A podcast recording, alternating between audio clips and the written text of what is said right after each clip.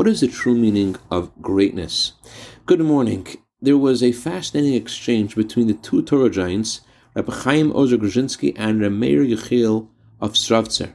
Rameir Yechiel shared a Torah thought with Rabbi Chaim Ozer, who was so impressed that he said with astounding admiration, You are the one who the Talmud classifies as a Gavra Rabbah, as a truly great man.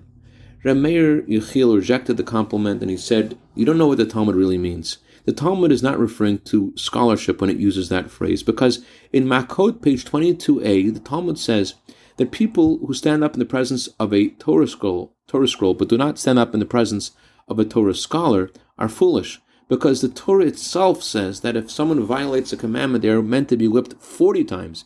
However, our sages interpret the Torah's verse as not literal, and the person is only whipped 39 times. That's greatness. But Reb Chaim Ozer asked Rameir Yechiel, that's not the only place that the sages interpret the Torah's words in a non-literal fashion. For example, the Torah says, count the days from Passover to Shavuot, count 50 days, and the Talmud interprets 50 as 49. Why is this the example given to highlight greatness? Ah, said Rameir Yechiel, because greatness isn't scholarship. The greatness is someone's meant to get hurt and you take away the pain.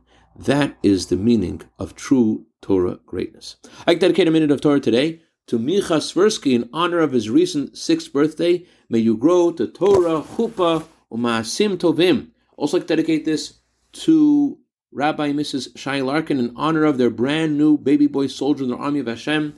May he grow to Torah, Chuppah, Maasim Tovim. Have a wonderful day.